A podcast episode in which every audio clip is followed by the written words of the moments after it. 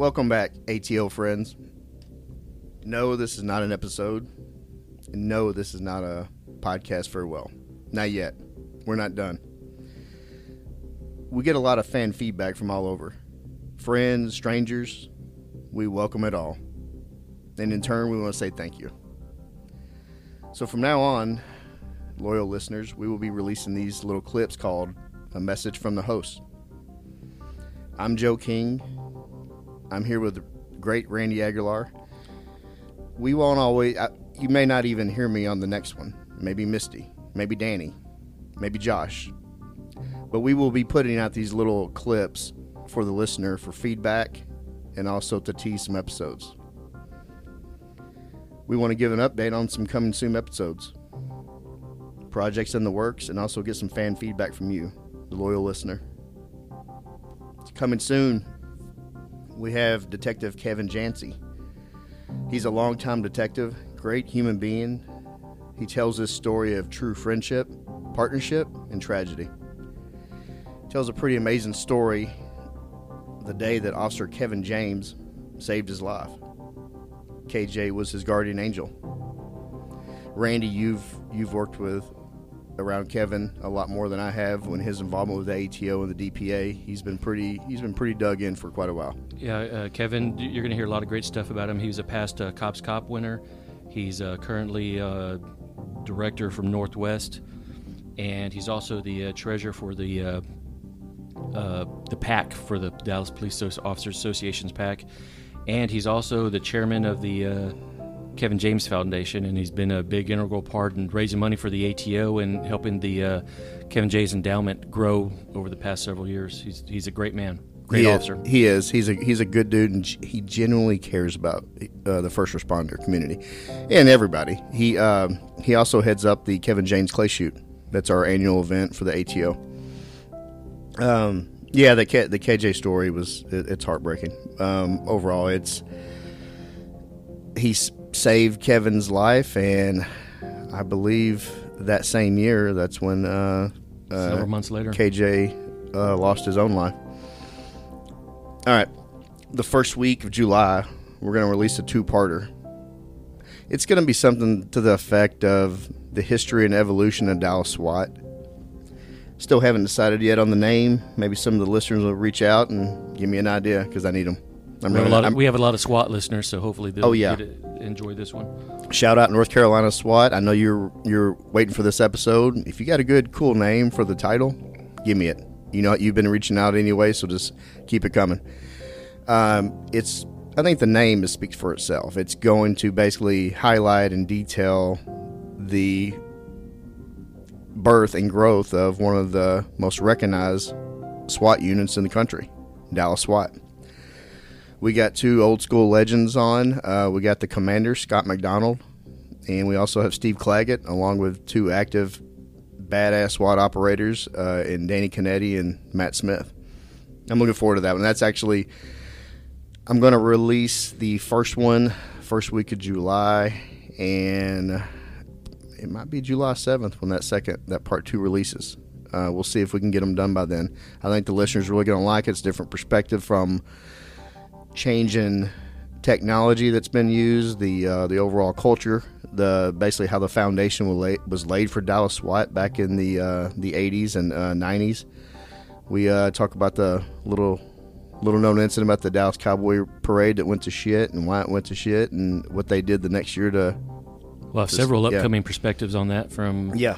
Yep. from the SWAT guys and the, the commander at the time that was over that too. Eventually, so. yeah, yeah, we have uh, Chief uh, Doug Kowalski's episode uh, recorded. Uh, that one's a lengthy one. It's, it spans a long career and and a little behind the curtain for the listener. There was a slight technical issue that that Canetti's going to have to to uh, sort out, but it will. That Doug Kowalski, now Prosper PD chief, his episode is upcoming, and he also touches on a lot of the. Um, a lot of the incidents and SWATs because he was the commander, longtime commander over Dallas SWAT.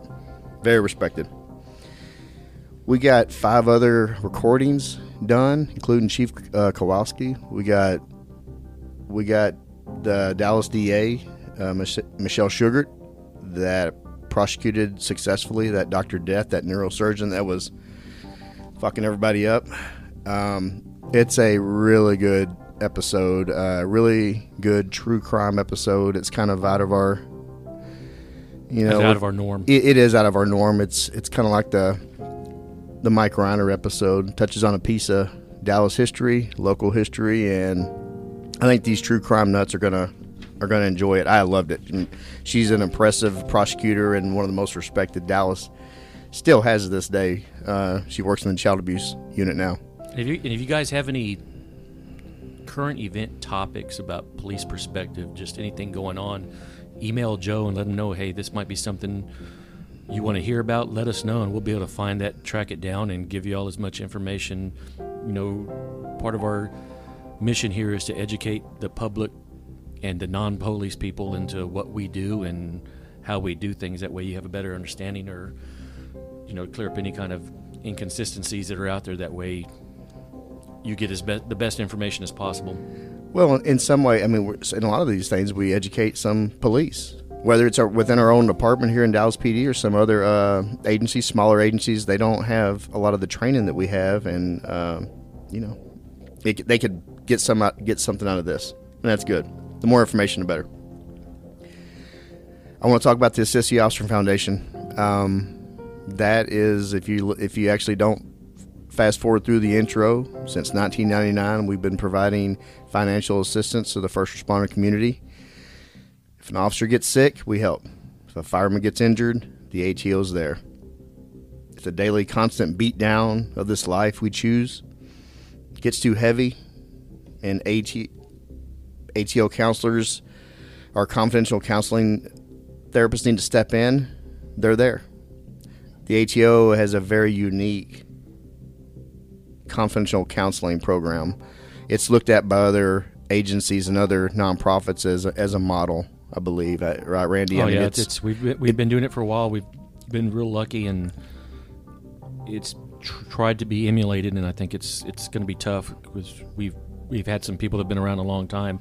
Y'all Yeah. heard from Dottie Claggett. And We've Popkin. been we've been very very fortunate that. Uh, We've had some of the same counselors over, and I think our counseling program is growing. That's probably our biggest financial need because it's getting used a lot. Officers used to just drink their problems away or not deal with them at all.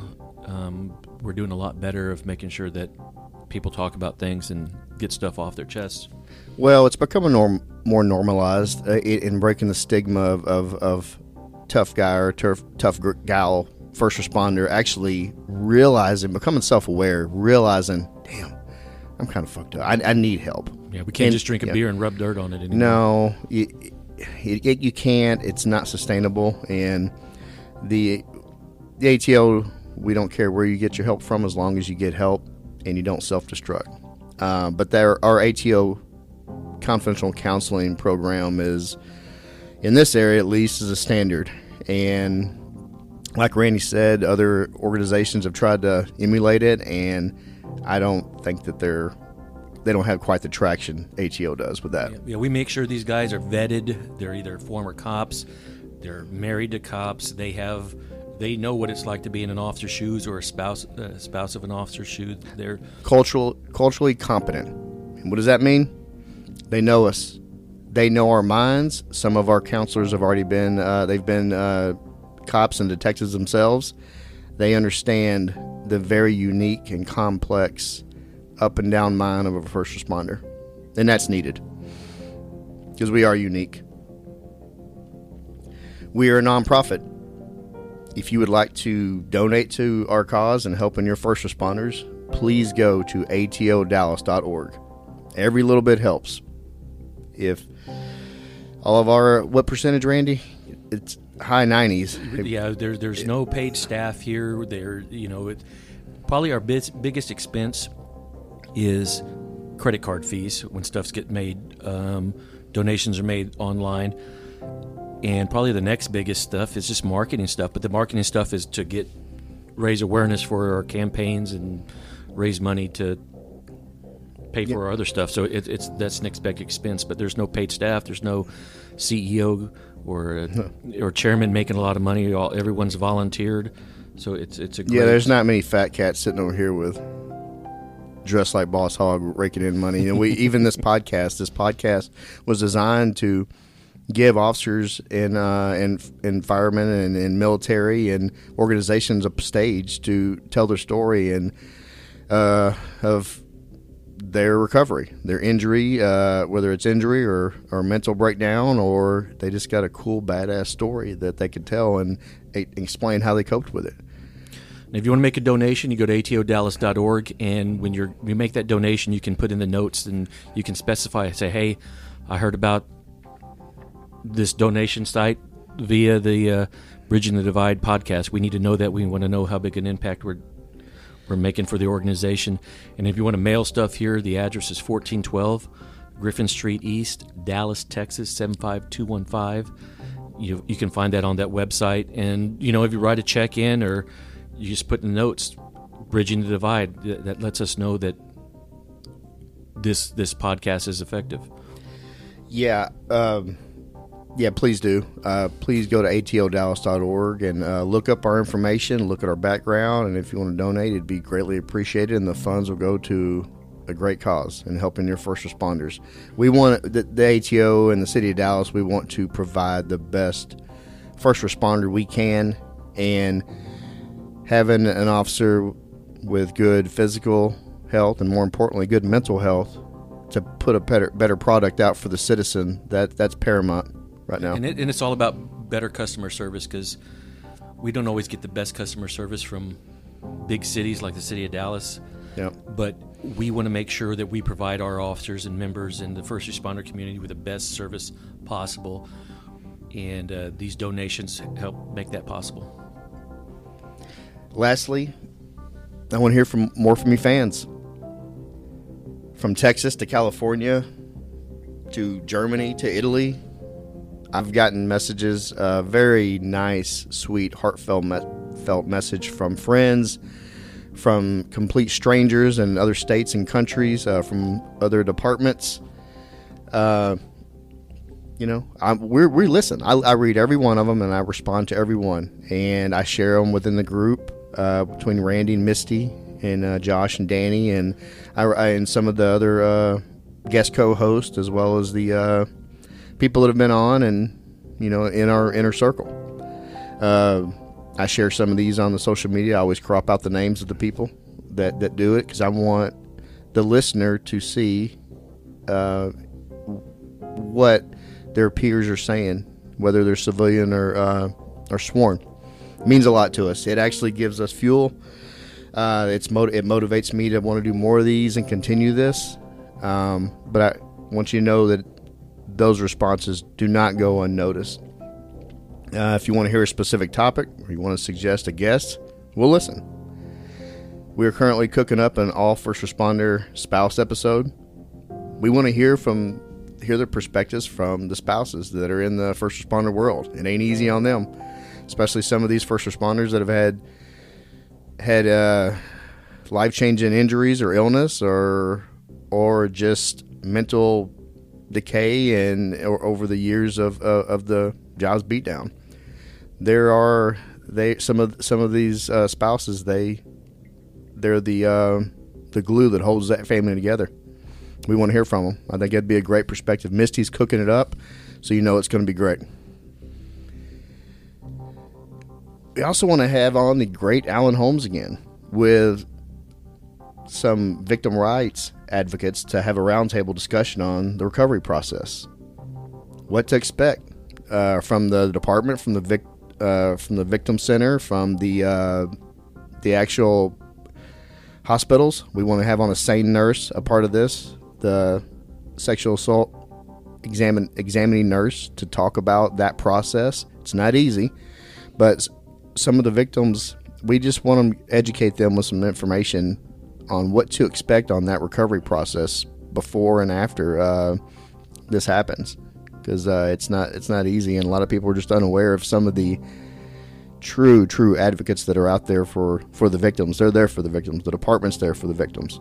And a lot of times, f- crimes go unreported because you know, victims are Someone start blaming yeah, themselves. blaming and they say- themselves and they don't know how to deal with it. And hopefully, this will help put them more at ease, to let them know that they're not alone, and this type of this this information gathering is very important to helping them bring them some peace and some closure to the incident. And I can't imagine that ever happening or ever even getting closure to Yeah. it, but it, it, it's a step in the right direction. Yeah, there are people out there who want to help. I just want to get them all in a room, throw some topics out there, and I and I and I and I think uh, I think that would be an amazing episode, and really, are gonna- it's going to touch a lot of people for just for the awareness aspect alone.